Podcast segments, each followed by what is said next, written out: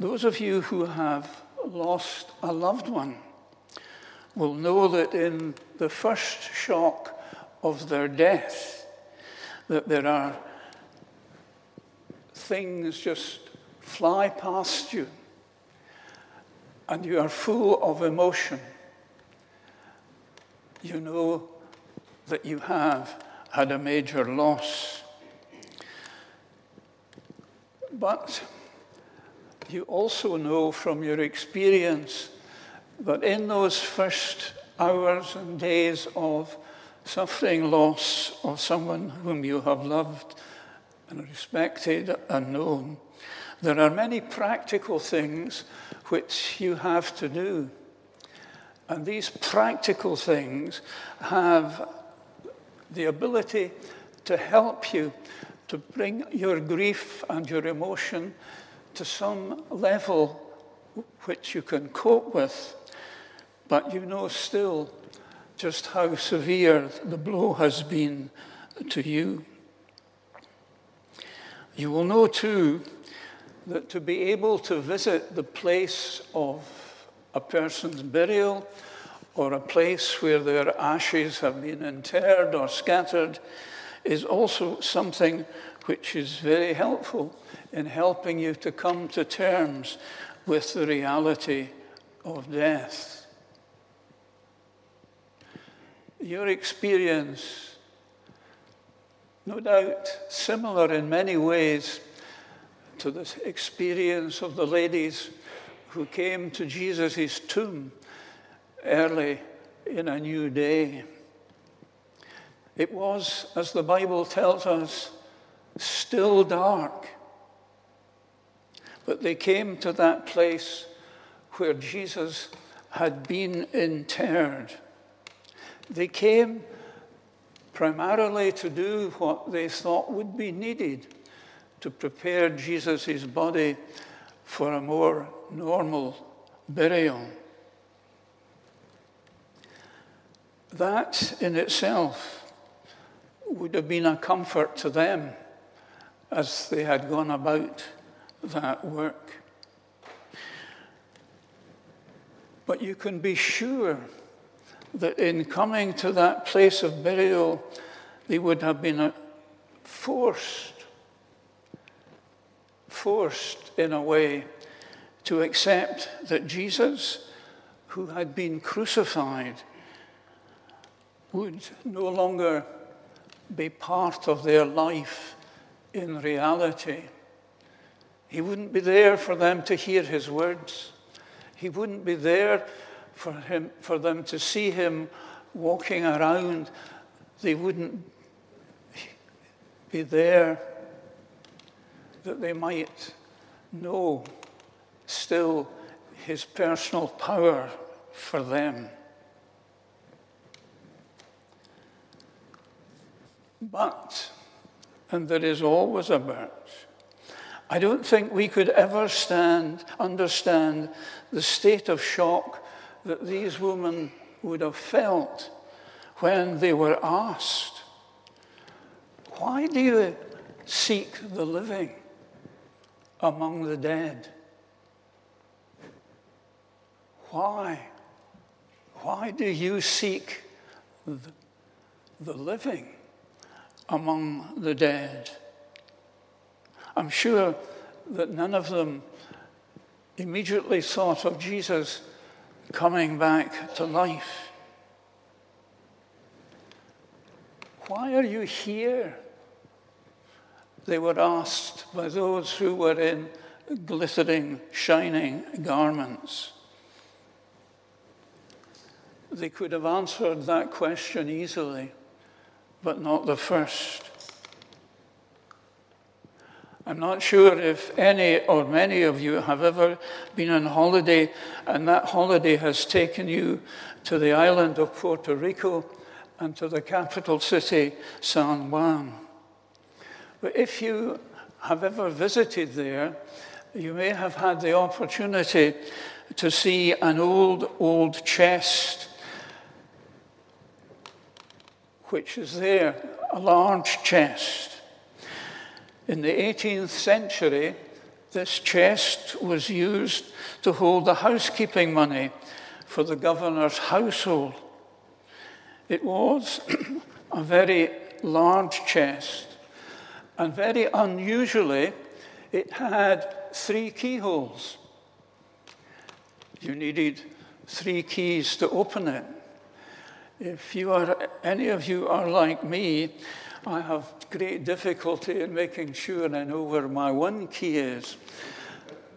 The laughter tells me that I'm not alone. This chest needed three keys to open it. And only when the three keys were inserted would the chest open and allow its treasure to be revealed.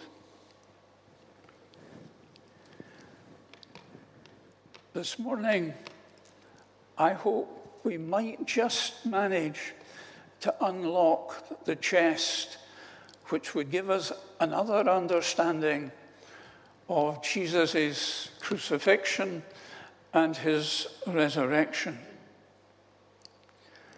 It seems to me that the chest, which has the treasure of Jesus' coming again to life, has three keys required to reach a proper understanding. The first key is this in order to experience a living Lord, it is necessary to come to terms with a dead Jesus.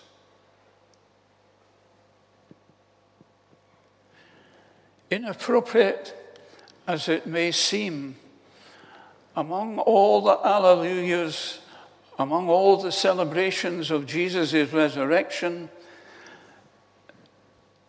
begin with a facing up to the reality of Jesus' death.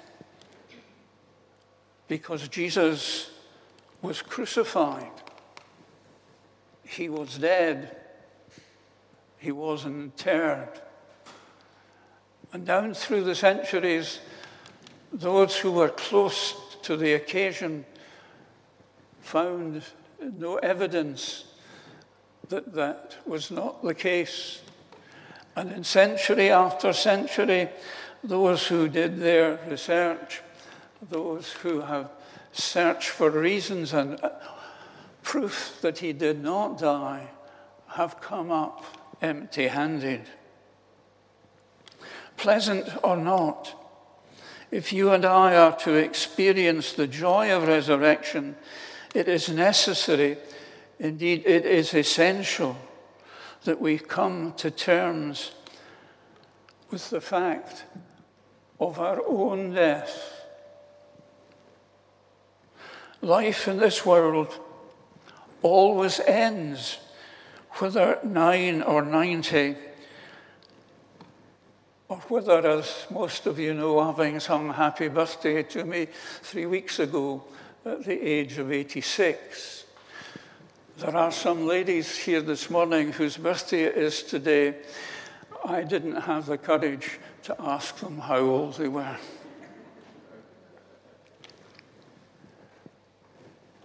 If we acknowledge the fact of death, it becomes easier to understand that life, life is a gift, a gift from God. And we should live our life not for our own sake or benefit, but also for the sake of other people. Live your life not for your own sake, but for the benefit of other people and live it with humility and no great pride. And then the second key the ladies were asked, Do you not remember what he said to you in Galilee? And they began to remember. And it started to make some sense. He had told them that he would die, that he would rise again on the third day. Somehow, through the power of God, death had been defeated, and God's kingdom was open to all believers. To all believers. You and I, we don't live in the age of those women who went to the tomb. We are much further away. And it mean, might have been easier to jolt them and to jolt their memory. But we have more than 2,000 years of testimony on which to root and to grow the harvest of our faith. Believe, accept that the Christ who was crucified rose again. And remember what has been passed down. Why do you seek the living among the dead? And then there is a third key. A third key to accessing resurrection, the power of resurrection. There is the community of faith. The one who returned to the Father did not simply leave behind him an empty tomb, he left behind a community of believing people, a community of faith, empowered, empowered by the promised helper, the Holy Spirit. And today, if you want to unearth the available strength of Jesus' resurrection, discover the places where two or three are gathered together in his name and he will be there. Two weeks ago, there were some visitors here, and they said to me as they left, they thanked for the service, and they said very powerfully, Here is a place where we have felt the Holy Spirit. The Holy Spirit, I would have said, is in this place. Use it. Enable it to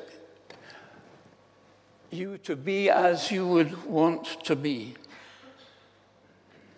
The man of God is not dead. His promises remain. Remember his words Lo, I am with you to the end of the age our age. And the lovely thing is, I go to prepare a place for you. I will come back and take you to myself. I would not tell you this if it were not so. And so I can tell you this morning, as one who has conducted worship in many, many different places, that here in this place and within this congregation there is life because here is the Holy Spirit. And in the weeks and months that follow for you as a congregation and indeed as individuals, remember that yes, Jesus died.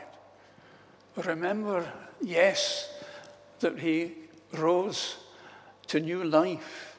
Yes, I will come back and take you to myself.